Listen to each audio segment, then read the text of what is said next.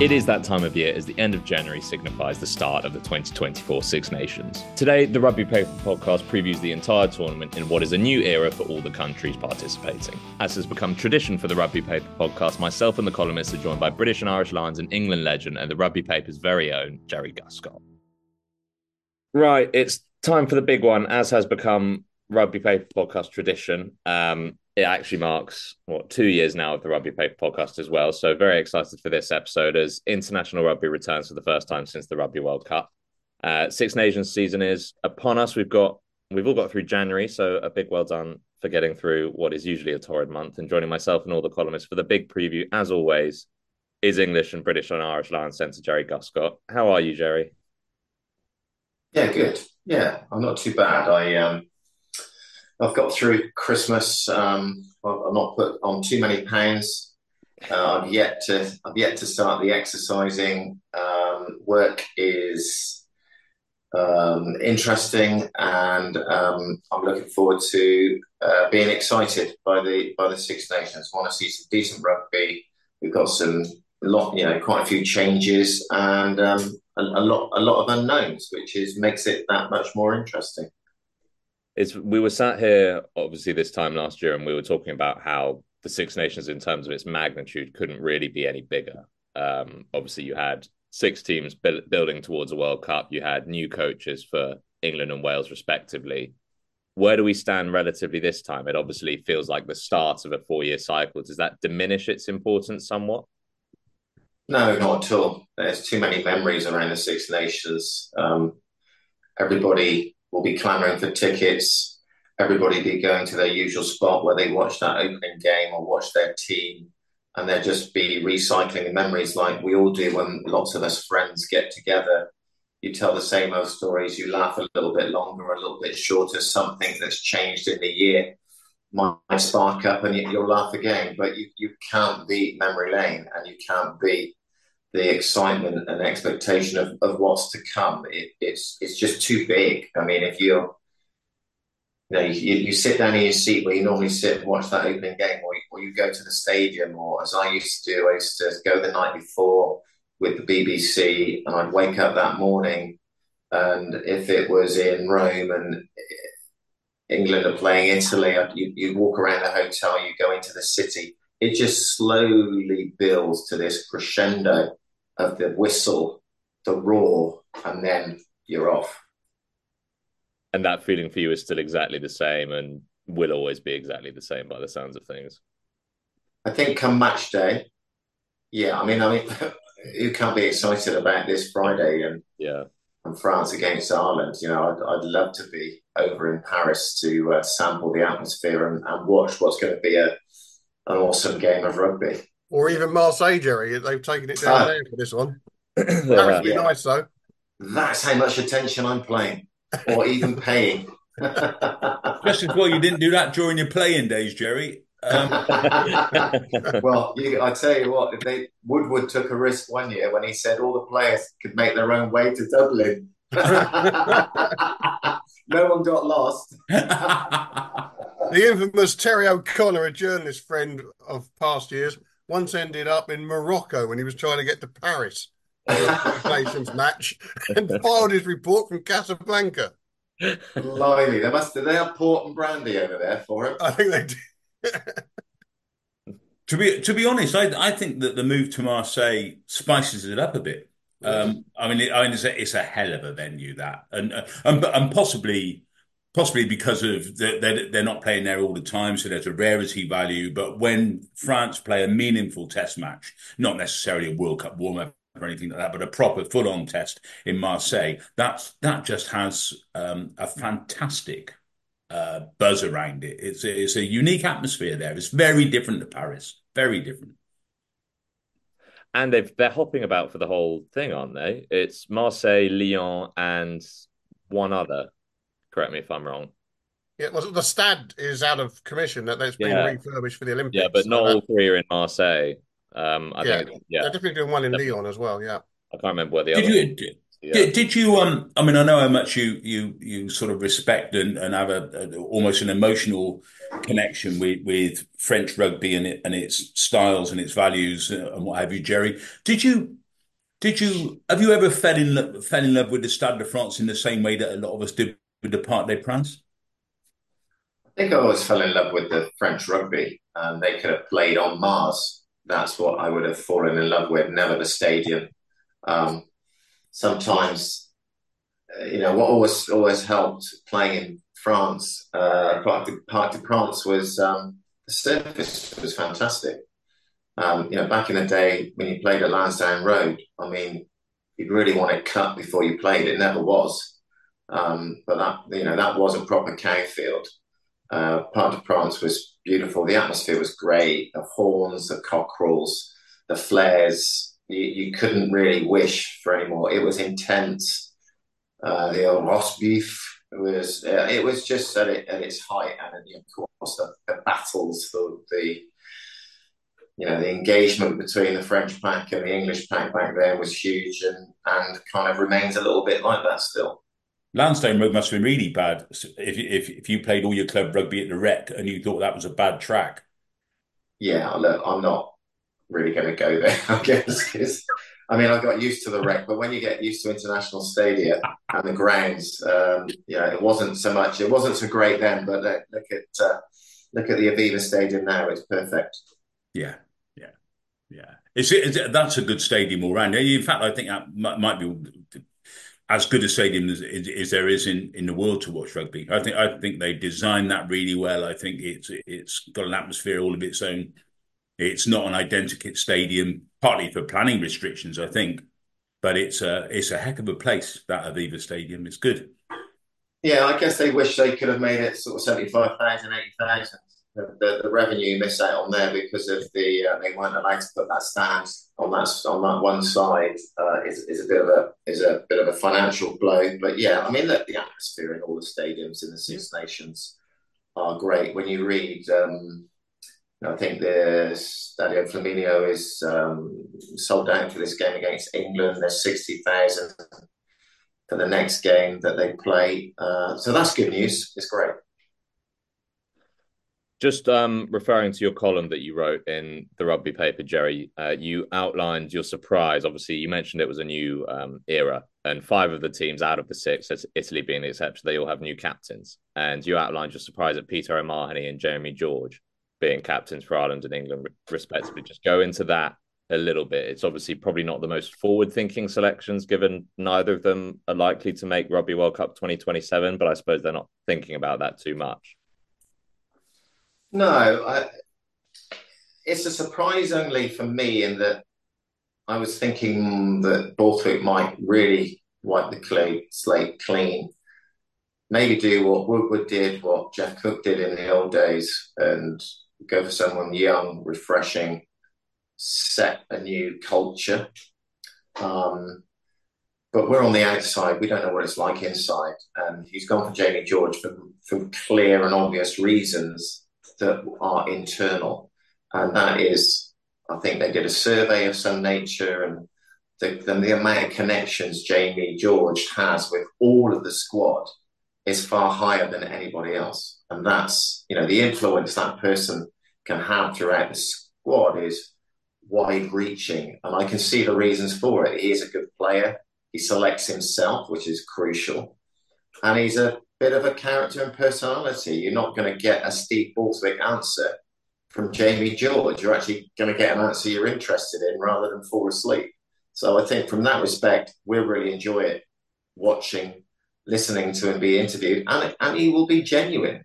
Know, you, like if you've listened, if you watched the Gallagher Premiership, you know, it's great when you get coaches uh, or uh, directors of rugby, particularly like Rob Baxter, that come out and speak what, exactly you know what you're what you're feeling or what you you thought, and you get a real connection with those people. That he's not pulling the wool over the eyes; he's actually being very genuine without throwing any player under the bus. He's given you a good insight into what he's thinking, how his team performed, how his individuals performed, and what's going to happen the following week, and some changes and some of the things he might say to the squad during the week. Do you think that openness is a deliberate antidote to Owen Farrell as a captain? Obviously, there were question marks because he was so to the script in front of the media most of the time, and then it was almost an, an, imagined leadership. And you obviously hear people in England camp saying what a great competitor and leader Farrell was, and we didn't necessarily get to see that publicly. Do you think it's a deliberate juxtaposition to that? I don't think it's deliberate to have the anti-Farrell. Uh, I just think you get your personalities, your, characters, they are what they are. Uh, and Jamie George will plays in his own particular way. He'll speak in his own particular way. And I think it's great, you know, someone who's that experienced, who's talked in front of the media for years and years and years, isn't afraid to say what he feels. Whereas someone young, inexperienced, you, you tend to say what you feel people want you to say and you will follow script. I think you'll get the same from uh, O'Mahony, who's captain Munster, he's captain Wales before. I mean, the guy's straight. He's a warrior. He is saying what he. I don't. I really believe you won't hear anything different from Peter O'Mahony's lips. He will be very genuine, very honest, thorough, and to the point. I think what you got with Farrell was. I don't. I just don't think. I don't genuinely believe it was scripted. It's just his personality in front of the camera, speaking into a microphone. It's just how he felt. I remember Martin Johnson, I was always I'd, I'd rather be on, the sofa watching Martin Johnson being interviewed rather than rather than in the changing room of whatever staging we were playing in because I I could I would love to see the sort of microphone trembling from the person who's ask, asking him the the question because they don't want to be made a fool of because Jono didn't suffer fools. It was that situation where come on, ask me something interesting. I may give you a, an interesting answer if you give me a, a closed question, I'm just going to answer yes or no. It's up to you to work to make me talk. And when you got Joe talking, he was brilliant. If you didn't, you just got that monotone, mono-browed kind of look and answer.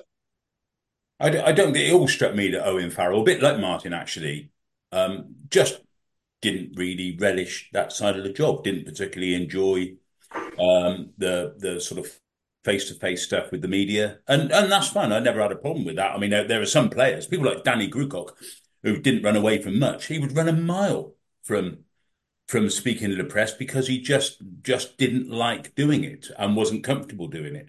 And it was it was interesting. Chris Robshaw in a different way to Farrell. He was slightly uncomfortable with with with, with the press for, for for more personal reasons. You know, he'd, he'd he'd had dyslexia and what have you at school, which is well, which is well um, which is well documented.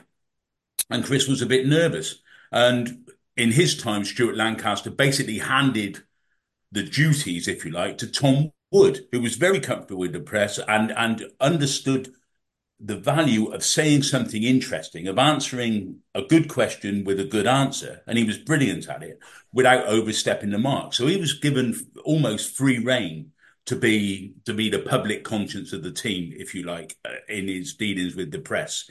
And Eddie Jones with with Owen Farrell there. Eddie Jones did it a bit with James Haskell, who was a different kind of character completely, and he really loved the press because he, you know, he, he wanted to be in the media world. Well, that's fine. It's just a lot easier for people like Jamie George, who's very comfortable um, in in in that kind of environment. It's just easier for those blokes to to shoulder that burden rather than someone who basically doesn't want to do it, like Farrell or Johnson. They'd rather go and do other things.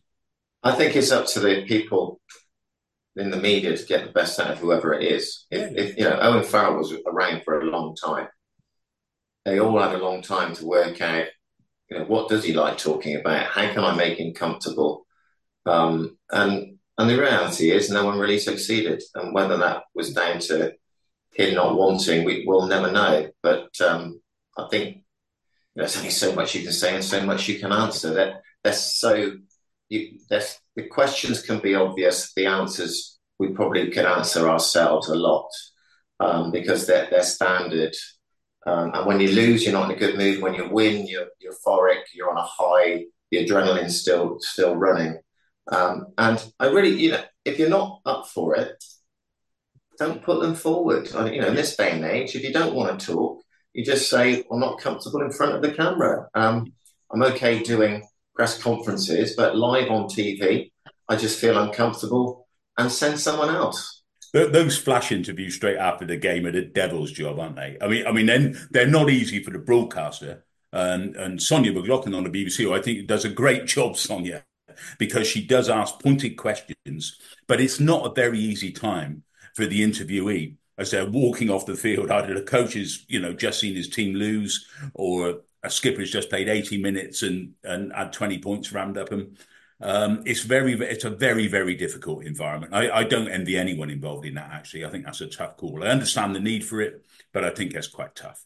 It's hard to be yourself, but you've got to be yourself, and that's the toughest learning curve that you get. Just be yourself, go for it, say what comes into your mind, don't think about it, and that's your personality, and that's what everybody wants to listen to.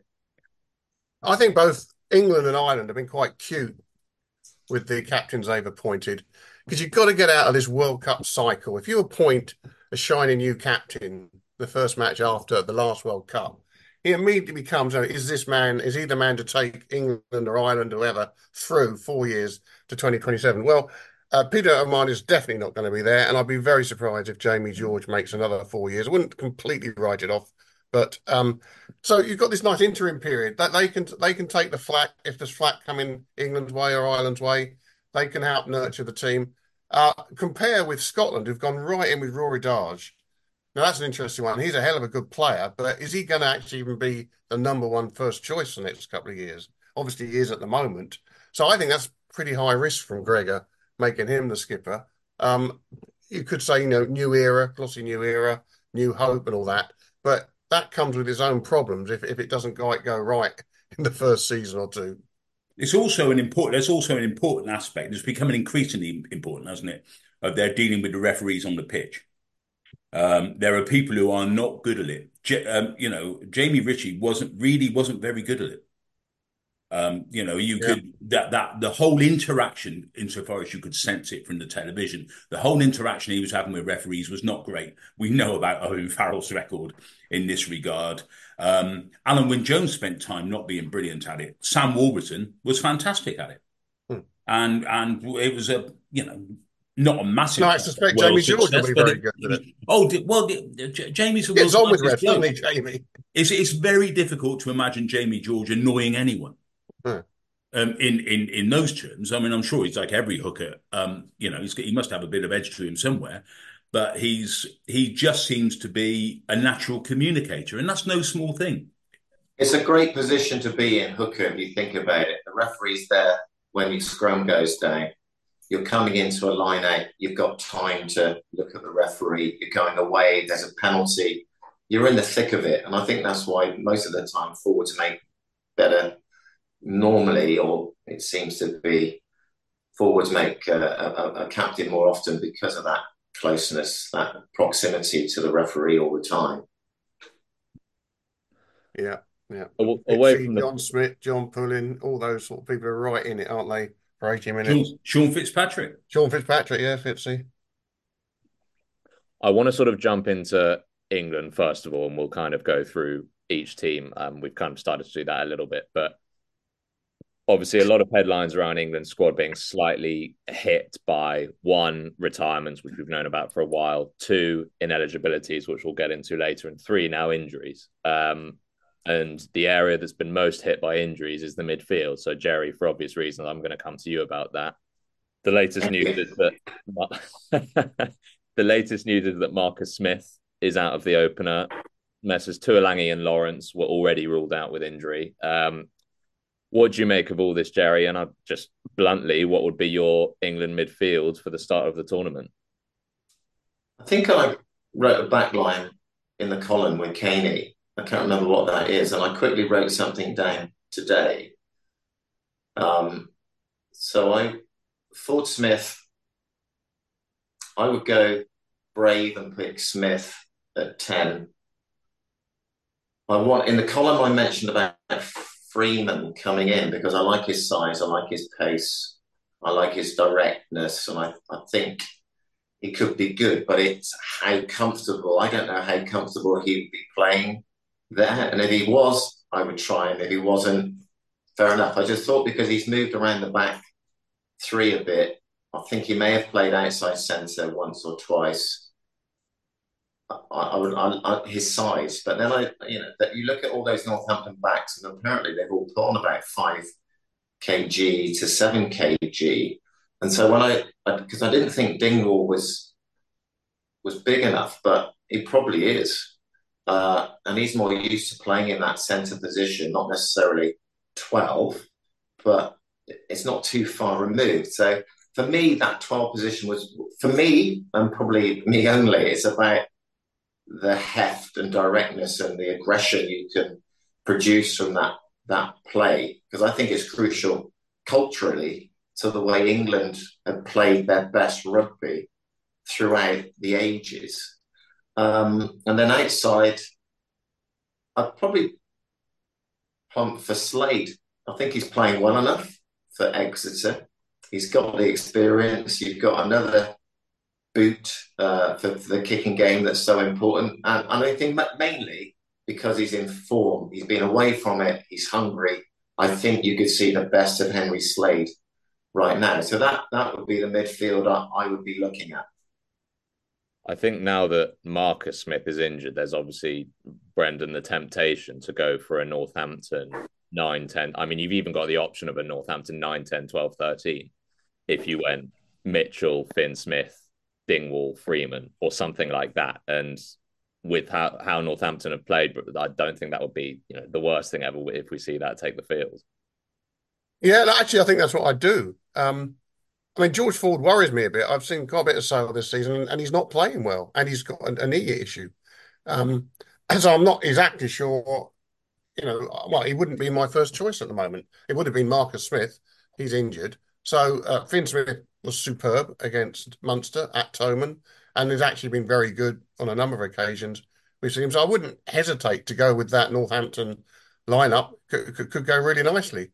Um, the one that irritates and annoys me is I think George Furbank's the best of them all, but I don't see where you get him in the team. But he's the guy who makes Northampton tick more than anybody else. Uh, but no, I, I, wouldn't hesitate to go with that, that foursome, uh, you know, the Saints foursome there in the midfield and halfback. Uh, the classic, the, the classic. Uh, hi, Kenny. You was just keeping you waiting because you were late. The classic, uh, the classic with Furbank. I don't disagree with you, Brenny. Is he, he's he's very talented. He plays well for Northampton. It just doesn't happen on the international field for him. There, there's very few the caps that he's got, which will probably be around ten.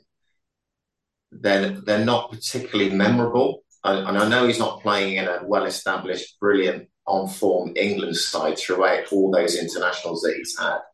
And it's a bit like Henry Slade. Henry Slade, I mean, the guy's got probably 60 caps, but I remember I remember one decent game against Ireland. I think he scored two tries in Dublin. He was sensational, and he's never been able to sort of recapture that form. And and that's where I think George is gifted, talented, brilliant at club rugby, but it's just not been so obvious at international level.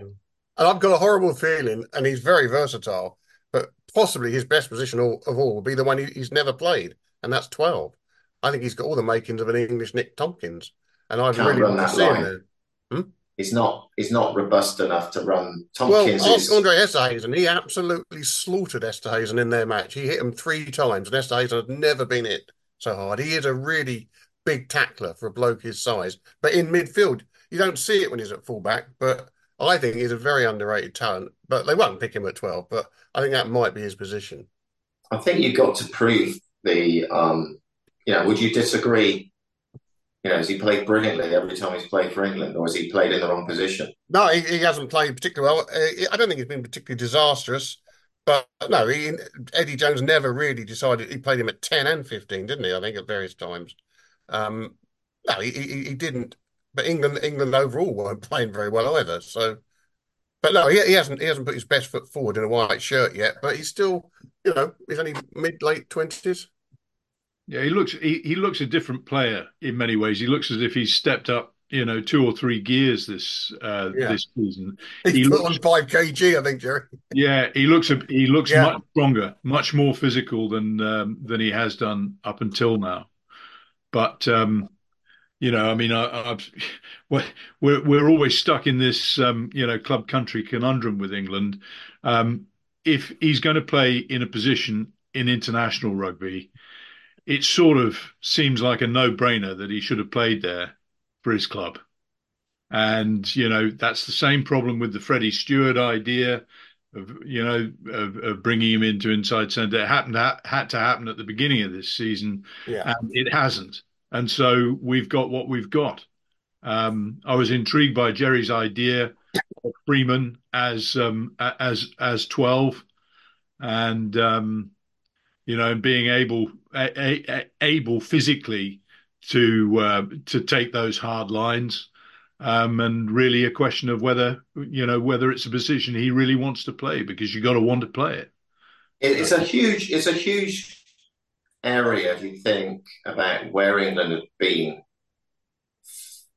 probably since 2003 2004 that midfield, all the different combinations, no matter how many of them have played a lot of, have acquired a lot of internationals, caps, that, you know, since the Tindall uh, Greenwood partnership, there really doesn't seem to have been a standout pairing.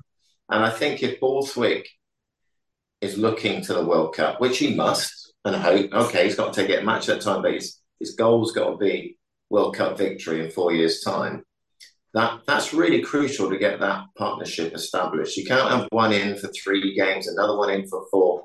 Outside of injuries, you've really got to have a clear picture of what he sees that 12 and 13. Um, I, I, think that is mega important for this team over the next uh, four, you know, four year cycle. And Everyone has struggled, haven't they? To do, I, I think the 12 position is fascinating because no one least of all England, have been able to settle on what they want from their 12. Basically, no one's been able to unearth a Jordie Barrett, have they? Apart from New Zealand, do have Jordie Barrett. Because Jordie Barrett does the lot. He's big enough to get you through the traffic. He's very secure defensively. He's got a great kicking game. And he's got a 10's dis- distribution skills. Well, if you were inventing a 12 in a laboratory somewhere, you come up with him but there aren't many of those around. So, do you want a, what I would call a call a relatively limited in terms of his skill set? Number twelve, like Tuilagi, let's say, would be a classic example. The things he does well, he does exceptionally well. But it's also worth remembering that his great performances for England, his great performances for England, have been at 13. Outside Barrett, outside Farrell, well, the, that's, 20, that's, that's, 2018, 2018, the game that Jerry was referring to with Slade in Dublin, he was at 12 and he was offset outside by Slade, but he made all the dents in that game that enabled them to uh, to cut loose. So I don't entirely buy that. Well, yeah, but we do, but but at 13, he's played in in two in two games where England have rounded up the All Blacks. Hmm. I mean, uh, to, to me, but but I may take a very old fashioned view of this. I just wish Slade had played 12 for his whole career. Yeah, he looks a 12 to me as well, always. Because um, he, yeah, so I, I would be totally opposite. I, I like a straightforward, up and atom 12. Um, and I, I, think culturally that's better for England. Um, you look at all the the, the teams that have won the World Cups, they've had a hard, aggressive 12. Um, you know, to, in, in this modern day, you've mentioned Barrett, we've got de Allende, you've got Danty, you've got Henshaw, you've got Aki. All the best teams have a direct, abrasive, aggressive 12. They don't have the, the distributor, the fancy Dan. It, it's, it's rugby at its purest and at its best. But do but do, do you not want to find, if you can, someone who gives you that aggression, but also has the kind of skill set? Well, so I'll give you, if, if you're looking back, the... Tim Horan, Tim Horan would be a classic example. Yeah, but Tim Horan had this ability to run a really hard line. The guy was a nugget. He was tough. That's he was hard. He was aggressive. Twelve uh, he, He's a you know Tom, Tompkins is a, a a seven out of ten Horan. Yeah. Um, I, you you just need uh, look. Um, Jordie Barrett is a blunt instrument. He's not deft with the boot in out of hand. He's not deft with his passing. He's a he's brutal. He, he, he's he's not got the silky. He's not a uh, he's not a red puff. You know, the guy is direct. He loves confrontation. He's mm-hmm. built for number 12. He's built for the wing. He's built for fullback. He's an uber gifted rugby player. Um, you know, he's a he's a tough Will Greenwood. You know, the guy's six foot four, he's 16 stone. Uh, you know, but he'd run through Will because he, he's just like that New Zealand tough nugget. He's just tough. And that's what England need. You know, when Will played inside, six foot four, 15 and a half stone, 16 stone, he could offload and he could pass and he could score tries. The guy was world class. Yeah. Um, but that, you know, they're, they're, few and far between because they're that good. Mm. Yeah. Well, we, England haven't really had as good a, as good a, a 12 as Greenwood since Greenwood, I think. If, if Tuilagi remained fit, and somehow you stimulated him to get up for every game. That that guy could have been one of the best. It, it, you know, he could have been a Ma'a Nonu in his own shirt. That that's how good he could have been. But you know, injury um, injury wasn't kind. Jerry, do you think Ollie Lawrence is a twelve then? Ollie Lawrence is the best centre in the country at the moment. The way he's playing, the guy's on fire. You you get those rich veins of form that they come and go. For a back, they come and go because you just don't get that much ball uh, to do it all the time. And conditions, you know, it could be raining for three weeks and you don't touch it. You're just running like that for, for three weekends. But it seems to me that watching Ollie that, you know, he's the alchemist at the moment. He, he, he, he, he catches, he, he runs into a tackle, he bounces. He's a bit like sometimes a uh, an NFL running back. He'll run into a dead end. You think he can't get home, get get away, a bump, twist, and turn and run away again, and find some space. Uh, you know, he's running fast. He's leaning into tackles and bouncing off that tackler and going again, or he's running through a gap. He's playing with a, a maestro, by the way, and he's playing, you know, in Finn Russell, and he's playing in a team that are, are ambitious and they've got a, a zest for attack through, I guess, Lee Blackett. So, um, yeah, I think it's when Lawrence is fit, he he strolls back into that midfield, and it's fine. Yeah, that's why it's crucial to have this. Well, Lawrence, you know, I think if I'm Borthwick, Lawrence is in. What's the best combination? Is it Slade? Is it Dingwall? It, it who, who is it? And I think that is crucial that they find out. And because Lawrence is the is is is the number one centre currently on form. Yeah. You'll probably di- you'll probably disagree with me on this, Jerry. Um, or no, I don't know why I've just said that. But how, how much potential do you think Max Ojomoh has? Yeah, Max, I think is great in attack. I think he's hungry for the ball. He'll he'll get it in his hands, and he'll his it seems to me his first thought is, can I where can I go? Where's the space? Which is great. Uh, it's ambitious. It, it's exciting. Um, he, he, I think, firstly, he's got to hold down that that position. He's got to be the number one at Bath, and he, then then you start moving. And I think Van Graan paid him the. I think what would have been one of the best compliments that he would have received is when they played Toulouse. He said his defensive game was the best best out there. Uh, if he can, if he continues in that vein with his attacking, opens up, broadens his his feel for the game, and when to pass, when to run. I, I, you know, the world is uh, is his oyster. He's he's very very talented. Do you find it interesting lately? And we've always said on this podcast that we think Ollie Lawrence is best deployed at 13 for England, as he has been so successfully for Bath. But in recent weeks, obviously he's injured at the moment, but we've seen Ojomoh move to 13 and Ollie Lawrence to 12. Do you think there's been an England influence there, given that apart from when he started with Tuilagi, I think Ollie Lawrence has always been at 12 for England? Yeah, I don't believe uh, there be an influence from England. There might have been a chat with Van Graan, but he's got to pick his best team to play, you know, to win matches. And I don't think they would do that because England asked. Um, it might, if Ollie asked, that might be the case. Um, but no, Johan will be his own man. I think, you know, I, you, first of all, you, does Ollie Lawrence want to play 12? And, and your initial uh, answer would be, you know, it's Geoff Cooke or or Jack Rowell or uh, Clive Woodward asked me to play 12, I would say, why? Like, why do you want me at 12? Um, and if he came up with a good enough reason that I'd never thought of, I'd probably I would have answered them, oh, oh okay, that's the way we're going to play. That's the way you're going to use me.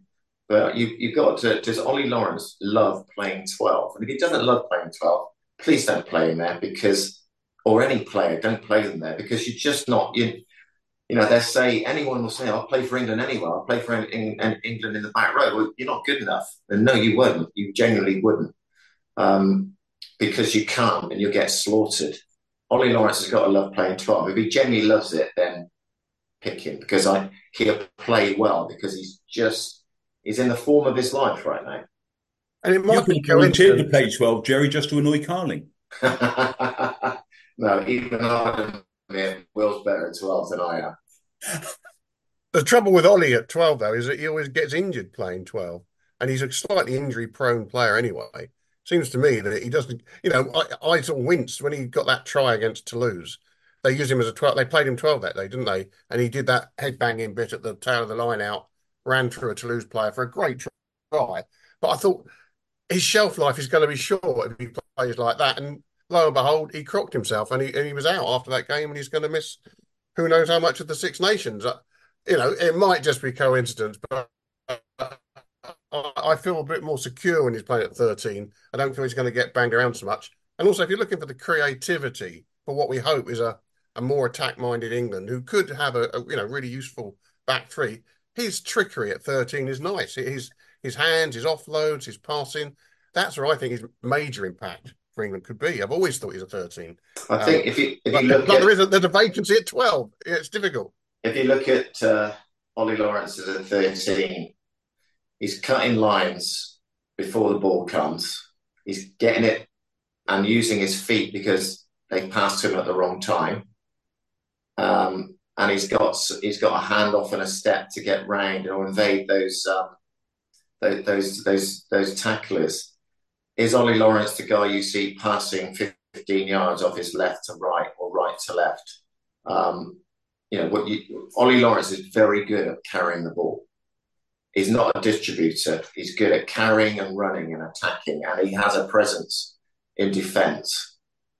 I think it could be utilised as well at inside centre. The way that you play with pods, it's not as straightforward as it was when I played when you had the backs as backs, the forwards as forwards. It's intermingling. I think he can pick those lines off 12. I think he would be brilliant. You know, the, the, the try he scored against Toulouse what was good. It was great. He cut a great line. He's just got to learn a bit to, to anticipate these bangs rather than wanting to run over someone. You lean in, you, you get you move away, you ride a tackler rather than smashing a, a tackler. And those are the bits and pieces you learn. He's, uh, he's still a young man learning his trade. So I, I, think it is a bit of a coincidence he's been injured. I think that one, one of the issues with, you know, at, at, at centre overall with England is that there are just not enough centres who are English qualified playing in the Premiership. And, you know, the, the, the, the bedrock is pretty pretty you know pretty thin. There are not people knocking the knocking the door down to play at inside centre. I mean, Dingwall is you know I mean this season he's played outside centre to Hutchinson, who's been playing at, at, at inside centre for Northampton. And England seem to me to be, it seems that this midfield, you know, we call it midfield conundrum. It's been going on forever. And the fact that Lawrence is injured and we're now scraping around trying to look just before the start of the Six Nations for a six, na- you know, for a centre combination is a is a joke. Um, I think I think we get to look. Every side has its ups and downs and has its longevity, and wins championships, triple crowns, and, and England have been in that position where it's been periodic. There's been very little consistency. So I, I look at, you know, I've said in the column for a long time, there's very few England players that are picking themselves by right by their performances. You look at the, the best teams, the settled teams, Ireland, France, New Zealand, South Africa. We could all name their teams.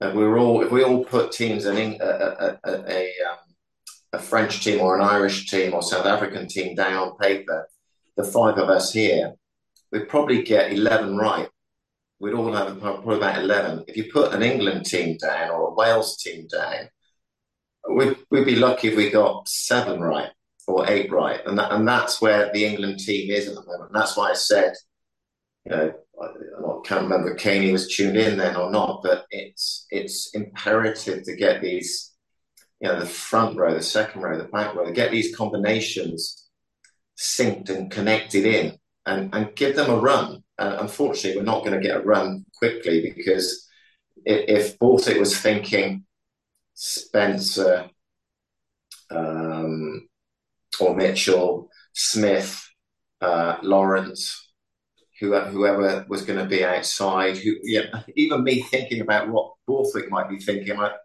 I, I, it doesn't seem obvious. I know what we all would like. We would like consistency we would like the 10 to be there for as long as it can and, and, and 12 and 13. But the way they're playing doesn't allow it.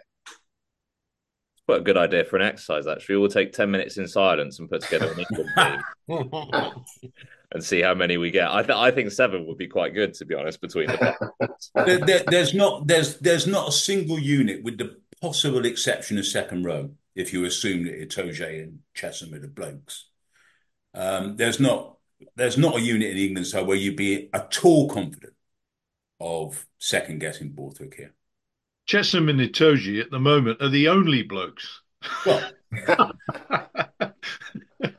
pretty much. I mean, you, have you, got a bloke from Northampton hanging around, haven't you? And um, um, Coles, yeah. Is Isiekwe out now? He's gone, isn't he? Yeah, he, he was in and out pretty damn quickly. Yeah, so no, we are a bit undercooked in that department. Um, Look, I don't want to. Uh, we spent quite a lot of time on England, and there's one name that I I was itching to ask Jerry about very quickly before we move on, and that's because I think I'd imagine Emmanuel Feyi-Waboso is exactly your sort of player, Jerry. Yeah, uber talented, excited, quick, uh, abrasive. Um, the only thing you think about with youngsters is, you know, sometimes you miss the simple ball the pass, the easy pass to put someone into space because you're so young and excited. You want to do everything. And um, you know that if I was coaching, that that's what I would. What he what we've seen is very all very natural, and that can he can do that in his sleep. Um, to be great, you've got to have that vision and the understanding of just to pass that ball when it's essential, when it's when it's clear and obvious. Um, but yeah, I look, I love I love new kids coming in, uh, particularly the experienced ones, and being able to let them go. You know, uh, Zammit, who's now uh, who's now left us, unfortunately, for his dream of NFL. When he first came in, you just wanted to see him run with the ball and see is he really this quick. And um, we're both so we we just see if he does get picked, if he does come on, if he does get this opportunity during the Six Nations, you know that that's the measure of how good you are as a player. Can you do it at this highest level? Um, and I don't think there's any massive risk of giving him a run against Italy. Um, find out can he can he deal with the the crowd, the attention, doing it when it really matters under pressure. So this this would be a great opportunity if any youngsters or any inexperienced players he's thinking about playing, give them a run. Yeah, I think we all five of us agree he should, he should start against Italy. I, but he, he, he feels the hole created by Arundel in a sense, doesn't he? Yeah. I mean, you know, um, and Arundel's another very exciting attacking wing, but he's ruled himself out, so that's fine. Um, so slightly depends where they're going to play Freeman, though, doesn't it? Because I mean, I think he has to be a first choice if he's not going to be you know, a left field selection at centre, he has to be the first choice wing. So then you'll get, so then you've got Tom Roebuck, Elliot Daly, um, and Faye So so that's quite a close selection. But as Jerry says, you know, Italy away, uh, no disrespect, but you know that is a game to blood people. Yeah, hundred percent. And the argument for Finn Smith comes up there as well. Mm. You know, just on the Arundel um, sort of elephant in the room because we haven't mentioned it. Jerry, we put out an Ask Jerry segment on our socials for listeners of the podcast to put their questions to you. Um, and a little England related question from Simon Hayward on Instagram. Um, I'm reading out his wording exactly, so I think it's fairly clear what he thinks. But do you think that English players who play abroad should be unfairly penalised by an outdated RFU ruling to omit, omit them from England selection? Not the most, um, not the most impartial question ever. But... What they call a leading question in court, I think. well, I, am with Simon. I don't think any player this this day and age should be penalised for following uh, their living, their dream, whatever they want to call it. Well, they should you should be allowed to go anywhere. Um, you know, clearly, if you go uh, southern hemisphere, you're you're out of the game because you're just too far away. Japan probably the same, but I mean, just across the channel. I mean, and, and in the in this day and age, how difficult it is financially at the moment, um, and you there is a window of release in the international uh, window of release. So uh, the, just be just just be clever. Why limit your your your, your opportunity to select? Um, I, I just, and not every player. There's not not every player can go to France. We, you know, we still read in the papers, "Oh, Farrell's going." Well, how much longer was Farrell going to play for England? How much, crudely, how much more use was Farrell to England in this next four year cycle? Um, the guys that normally go are coming to the end or have been snubbed in some way. Um, but either way, um, they shouldn't be penalised. So I would allow selection. And, and, there's another thing to build into that in, in something like Jack Willis's case.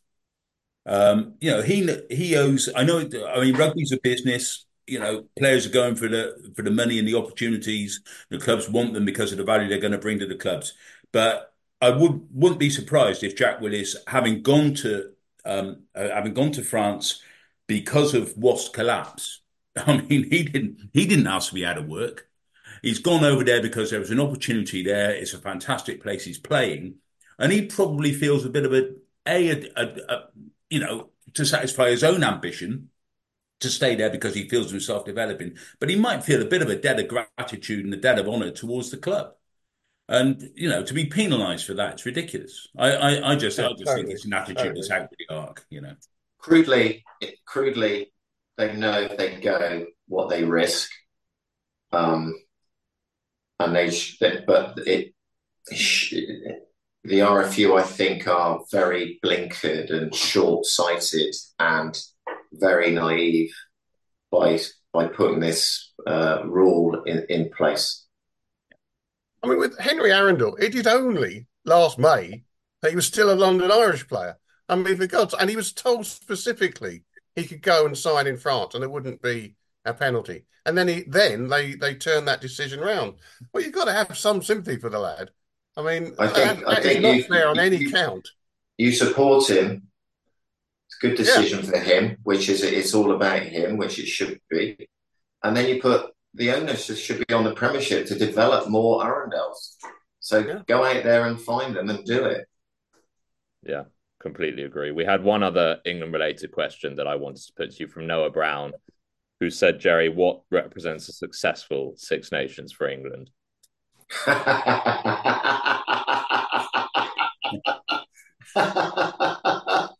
uh, maybe win three games.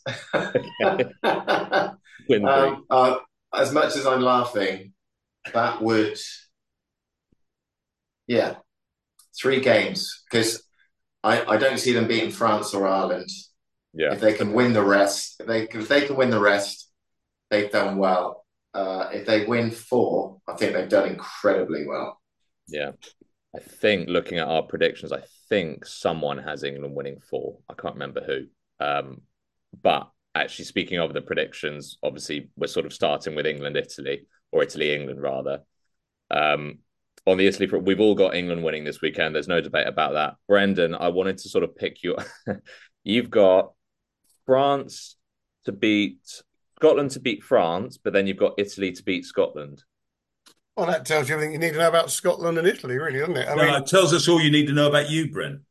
oh, why? We'll have to consult last year's Six Nations. Well, don't do that. Don't do that. Listen, Scotland. Uh, I mean, Scotland to Scotland. That, 2000, they, they, they got the wooden spoon. They lost every match except England. They beat Grand Slam chasing England. They beat that.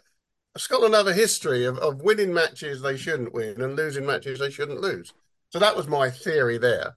Um, you know, in Scotland at home to France fairly early in the tournament, maybe a bit of shitty weather, just felt possible. Italy, I still believe Italy have one really good performance in them, uh, and at home against Scotland will, let's be brutal, that's the match they're going to target. They always do. So that that was my rationale, probably completely wrong, but there you go. No, I enjoyed reading it. Um, just on the Italy front, very quickly, I suppose. Last year we were obviously very much singing their singing their praise a lot more than we had done the, the year before in terms of the momentum they're building. Um, Jerry, how much of a step backwards do you think the World Cup was? They obviously conceded something like 150 points to New Zealand and France in obviously the space of two games. I'm I'm I'm caught when it comes to Italy. I, I want to be blunt and brutal and say they shouldn't be in it, uh, but I also want them to be in it because of weekends that we're going to see. Uh, with a sold out stadium that could be 72,000 people. But the ne- the downside of that is you could have 72,000 there and they could, they could, they won't, but they could get absolutely walloped. And, it, and it's, it's, it, Italy have become a buy.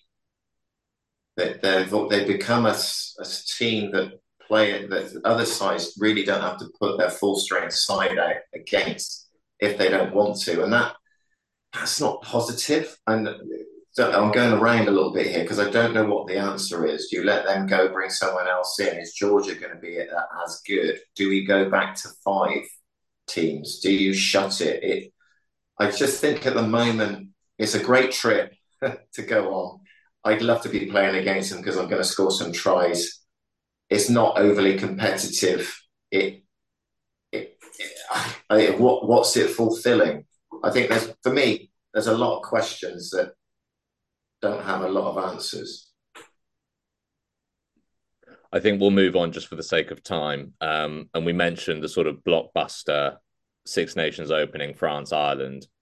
Um, the France team, while we're recording, actually has been announced. Um, I think the sort of only real surprise is that maybe uh, Yoram Moefana is on the wing and Louis Bielle-Biarrey is on the bench. Uh, no Emmanuel Meafou, who has picked up a little injury, so his long-awaited France debut will continue to be long-awaited. Um, Jerry, you said in your column that you're backing France for the title. Now, I agree with you, but you've got to say as well that France are slightly wounded in terms of their squad.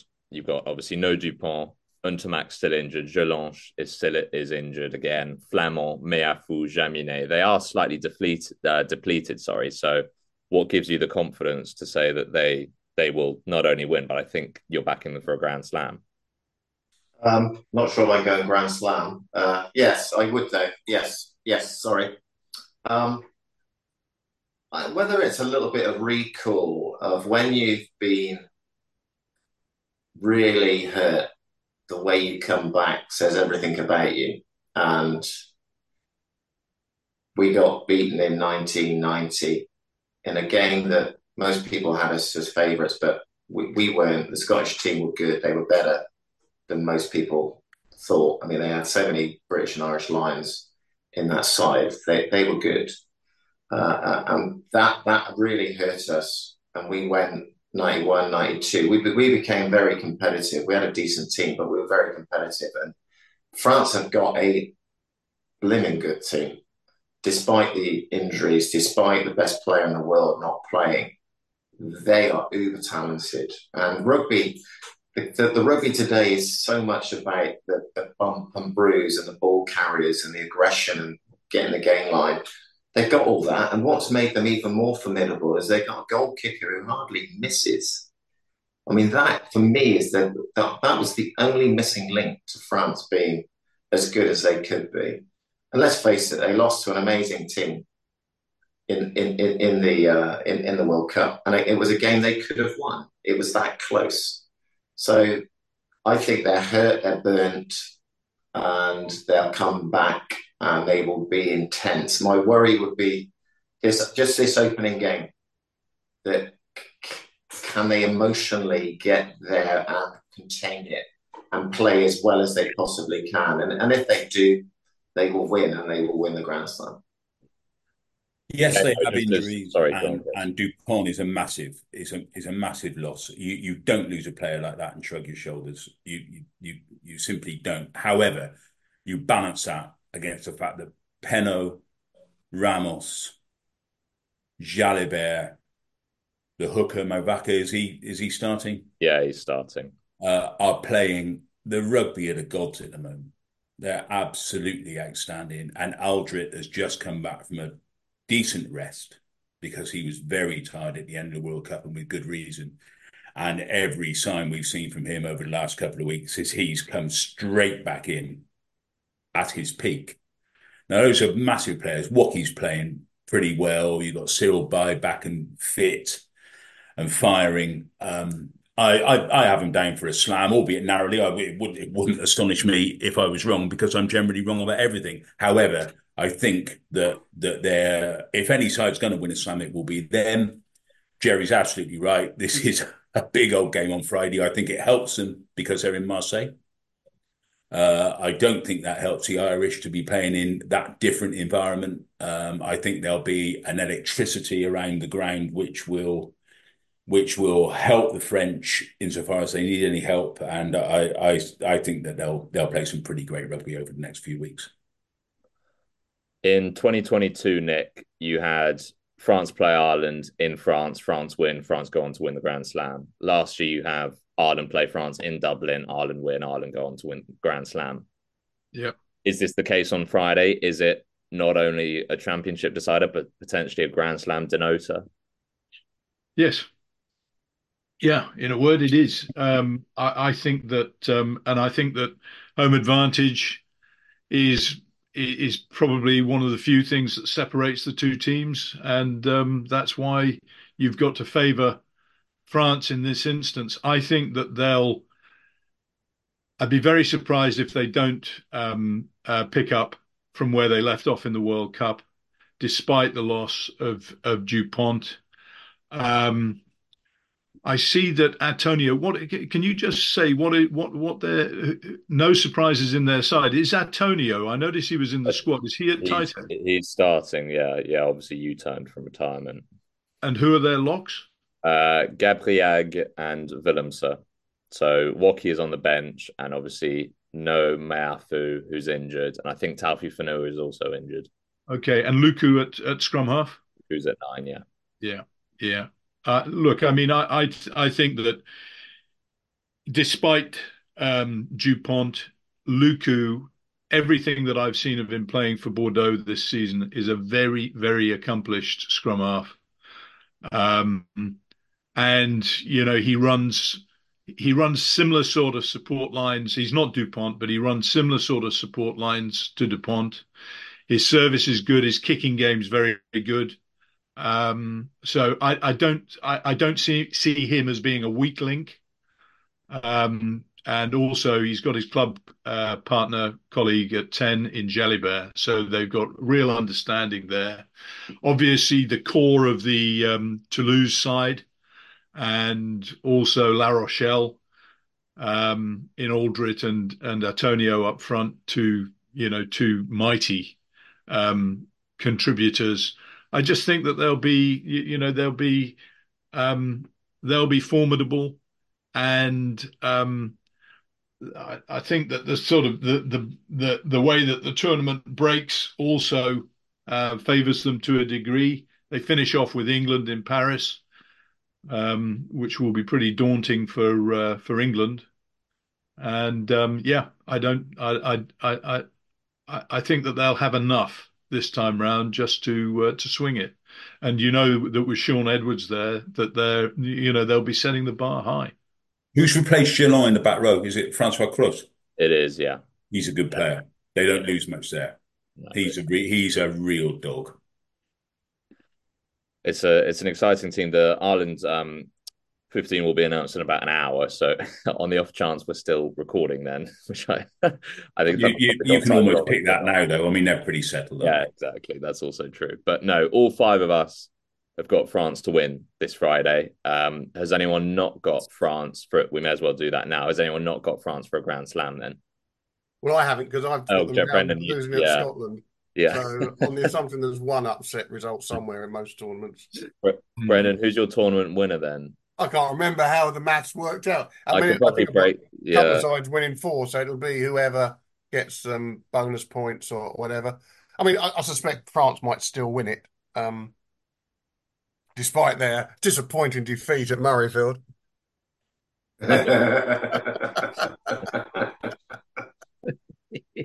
I think all five of us probably got France then.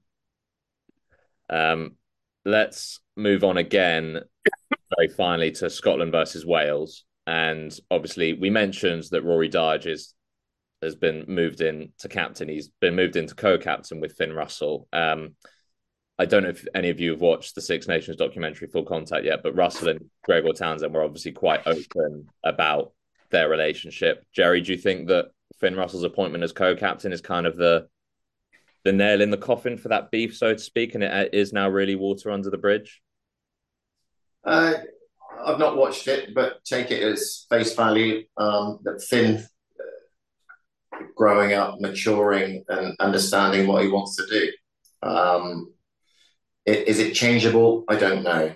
But what I'm seeing here in Bath at the recreation ground um, when he's playing away from home is a kind of all court 10 who kind of, you know, he's getting stuck in in defence. He loves that little cross uh, kick pass. He's, he's, making little breaks. He's putting players. It, it, it's hard to think how much better it could be. Um, and we know Gregor won't be picking him unless he's that they are pretty much on the same page. So um, I, I I like Scotland. I, I just wish they had a pack that could carry harder and more aggressively and com- just compete more. Um, they can defend. They just struggle to be effective carrying the ball. I mean, uh, I, I, like the back line, whichever nine they go with. They got two great wingers in Steyn and Van der Merwe. Kinghorn is playing brilliant rugby. Uh, Tuipulotu is aggressive. They got Redpath who can come on. You got Huw Jones who can score tries. You give that backline ball, they're in business. But their problem has been giving them enough balls to do the business with. Great. And obviously, well, just going straight into the predictions, actually, they're playing Wales in Cardiff. I think if they were playing Wales in Murrayfield, we may not be so divided on this one and it may sway in Scotland's favour. But we've got three of us for Scotland to win and two of us for Wales to win. So, Jerry, Scotland haven't won in Cardiff in 22 years. Um, you've obviously got Scotland to win. So, do you just think this team is now too strong and Wales are now, well, too not strong enough? I don't hold any light to how many years someone hasn't won in in, in a particular stadium. It just doesn't it, doesn't compute with me. You're good enough or you're not. Uh, and on this occasion, Scotland are good enough to win this game. Um, I, think they're they're more together, they're more complete, and Wales are just really rebuilding. That you know, it's very difficult to name. For me, it is anyway to to, to, to name a Welsh team. Um, where, where, it's a bit easier for Scotland, and that's because of how long they've been together. The challenge for Scotland is to get over this mental hurdle of being able to win more than three games. And Brenny put it brilliantly earlier. You know, Scotland lose games they should win and win games they should lose. They are that inconsistent. Once they find it, they could be very good. Uh, but yeah, I just think they're they're a more complete side than Wales are, uh, and that's why I think they win away from home. Yeah. This is this year zero for Wales, isn't it? I mean, uh, I mean, as, as Jerry says, those of us who are students of the game seriously struggle to work out. That excludes oh. you, then. oh, well, order, order. That's that, that's that that's for you to say, Nick, and um, I leave it to our adoring public to decide whole. whether whether you're correct. However, it's a it's it's it's a nice joke and beautifully timed, Nick. Um, so, and it's a shame that it will be edited out. Um, It definitely But- won't. but no, I, I mean, where where do you even begin with Wales?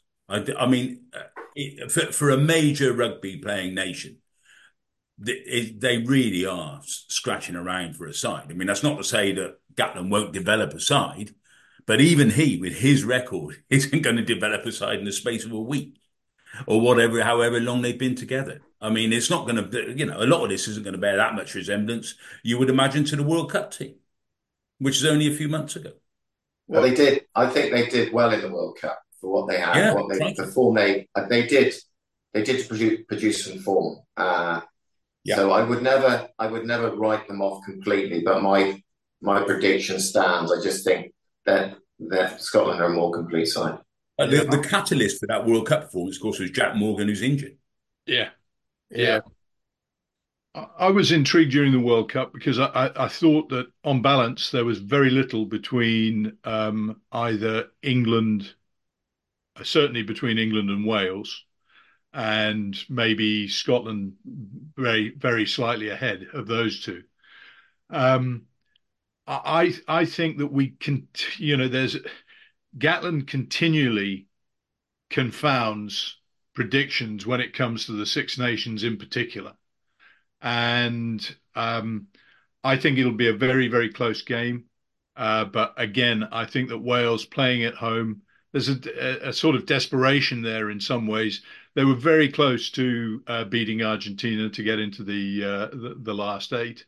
I, um, but you know, but but for a, a last minute intercept. Um, so I think that they've got, you know, they've they've got something there, and they'll they'll be in the fight for cer- for certain and with the crowd uh, behind them, you know they may just they may just swing it. I've got them to swing it, but um, I, you know it, there'll be very little in it. Um, I think Aaron Wainwright is an inspirational uh, player for Wales, and um, uh, you know Reffell is one of the best breakdown operators that there is uh, in in the game. Um, Rowlands is playing quite well in in in France, I think. Um, so uh, overall, I, I like the uh, the new captain, um, David uh, James. I think he's um, he's he's got you know he's got real real dog about him and grit. So I think that they'll. Um, I, I don't think that they're going to be easy beats at all. Um, and I don't think I'm not suggesting anybody else thinks that they will be, but uh, I could I, I, I could see them starting the uh, the tournament with a win at home. I think Brendan, you're the other one who sees Wales. Yeah, yeah. I um, very close, you know, but home advantage is big in Six Nations. Scotland aren't traditionally great starters. Um, I think you know if Wales are going to bring you know something special to the tournament, it might be in that first match. You know, be an emotional occasion with the David Jenkins captain, captain in the side. It's just got a sort of story feel to it that it that it might happen, but you know, it'll be close. Would be surprised if the Scots did nick it, but I'm going for Wales. It's exactly the I'll just say, same but I hope argument. it's a great- say- Go on, Joe. I hope it's a great game because I'm going to it.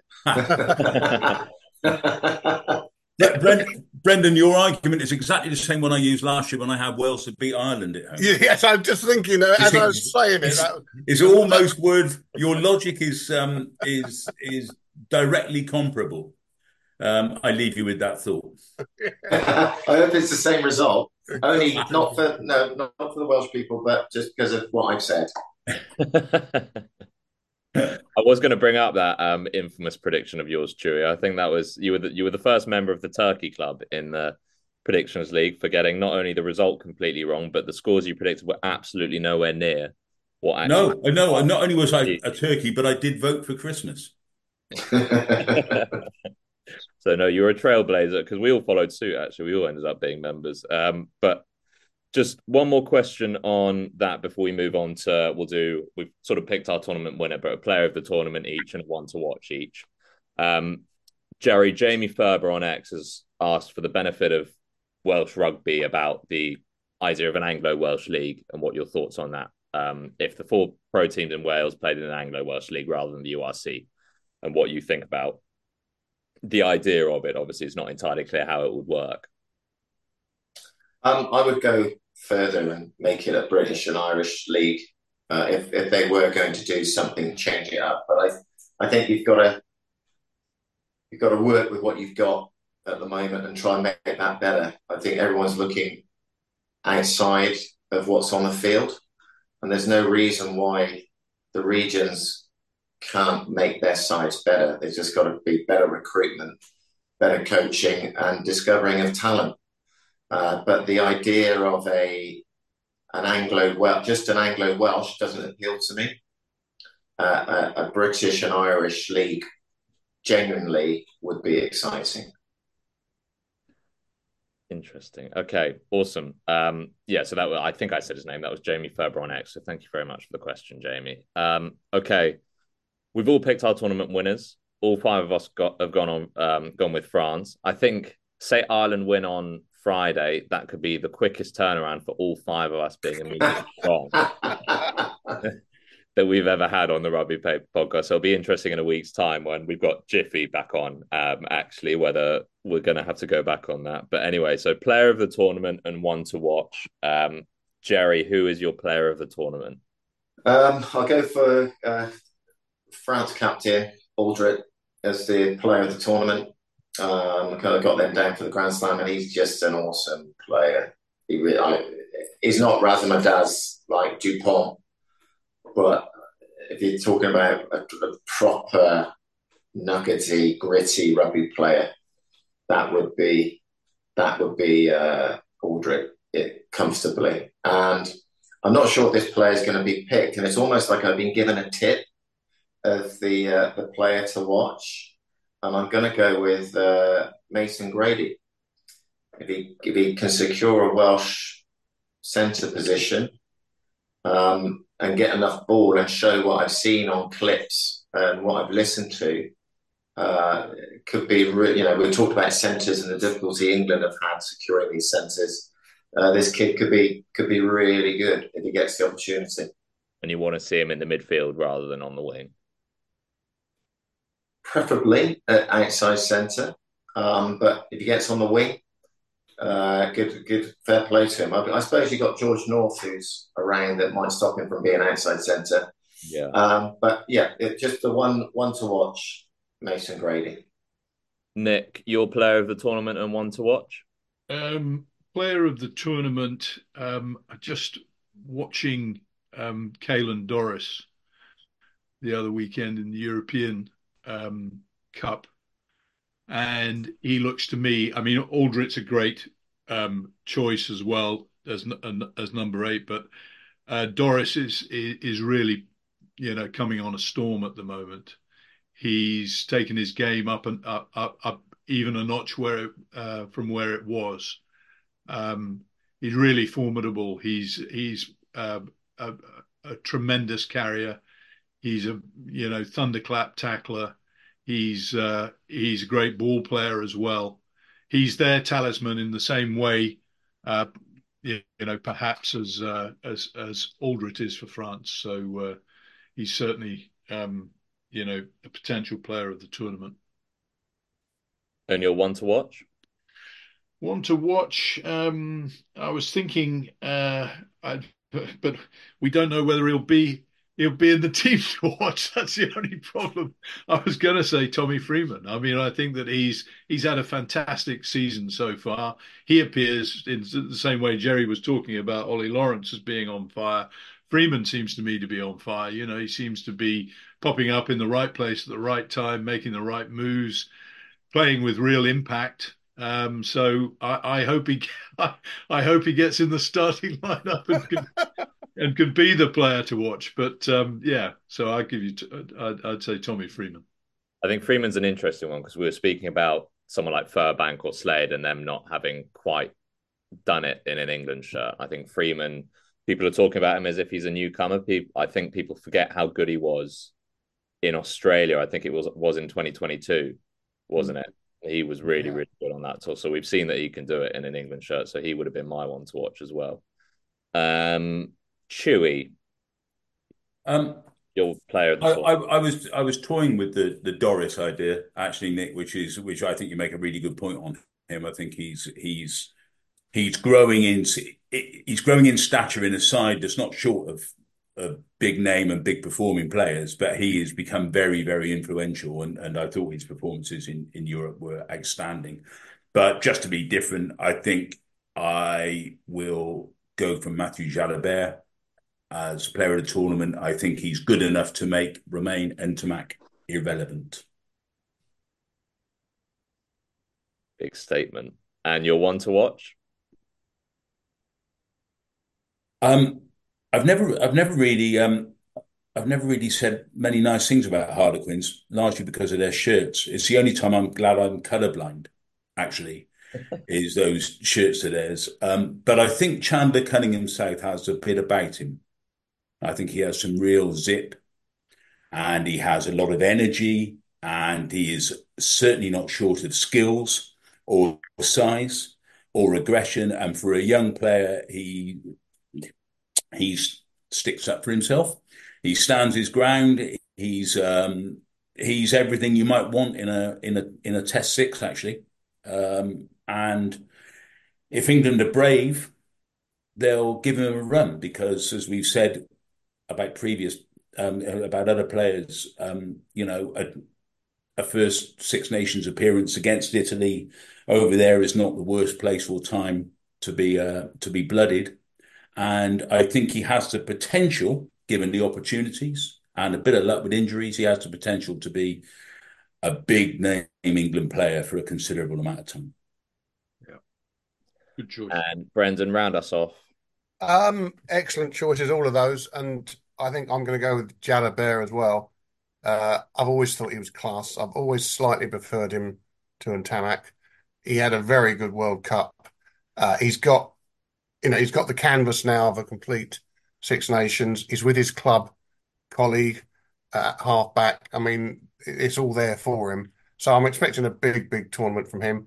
And my wonder watch, hat tip to the Italians. I think Tommaso Menoncello in the centre is a hell of a player. I remember Paul Gustard when he worked with him at Benetton saying he was the best prospect he'd ever seen. Um, and they really missed him in the World Cup. Not he would have got any peel anyway. Uh, so he's been hungry. He missed the entire World Cup. He went bloody well in a couple of their warm up matches. That one against Ireland, he gave Robbie Henshaw a really uncomfortable afternoon at centre. And I think he might really blossom and, and show some some class and some pace in the centre for Italy. So I hope he gets some ball or enough ball to show what he can do. Right, guys. Let's wrap up there. Jerry, you said you're off to Cardiff on Saturday. Well, are you flying up on on Friday?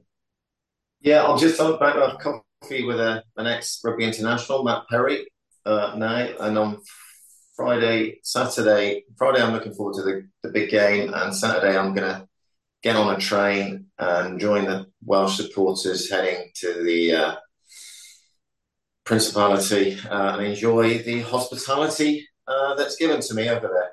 Still the best fullback of the England fullback of the professional era. I will pass that on, Chris. telling me he owes me drinks. and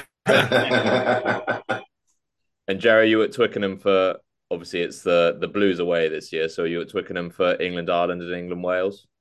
I'll be there for one of them for sure. I'm not sure which one yet, um, but uh, yeah, I. The, we talked about right at the beginning of the show how exciting the Six Nations is, and the, you just can't get past the the atmosphere at a stadium for a Six Nations. It's so different to you know, even when New Zealand and South Africa and Australia will be coming to town in the autumn. I, I still take a Six Nations atmosphere. It, it's just the memories, everything that comes back. It uh, it's fantastic, and it's lovely to be right in that mix and it's obviously set obviously set to be a, a, very different Six Nations to this time last year, but an equally compelling one as well. Um, we'll wrap up, guys. Enjoy this weekend. Um, columnists, I look forward to seeing you next week. We'll be with jiffy this time next week. And yeah, Jerry, great to see you as always, and probably see you this time next year. Okay. Have a good one, everyone. Thanks for listening to this week's edition of the Rugby Paper Podcast. And don't forget to subscribe on whichever podcast platform you use and recommend the show to your friends. The Rugby Paper is available to buy every Sunday, and to make sure you don't miss it, subscribe to our print, digital, and online options at therugbypaper.co.uk forward slash subscriptions. That's therugbypaper.co.uk forward slash subscriptions to get all our content for as little as 14p per day.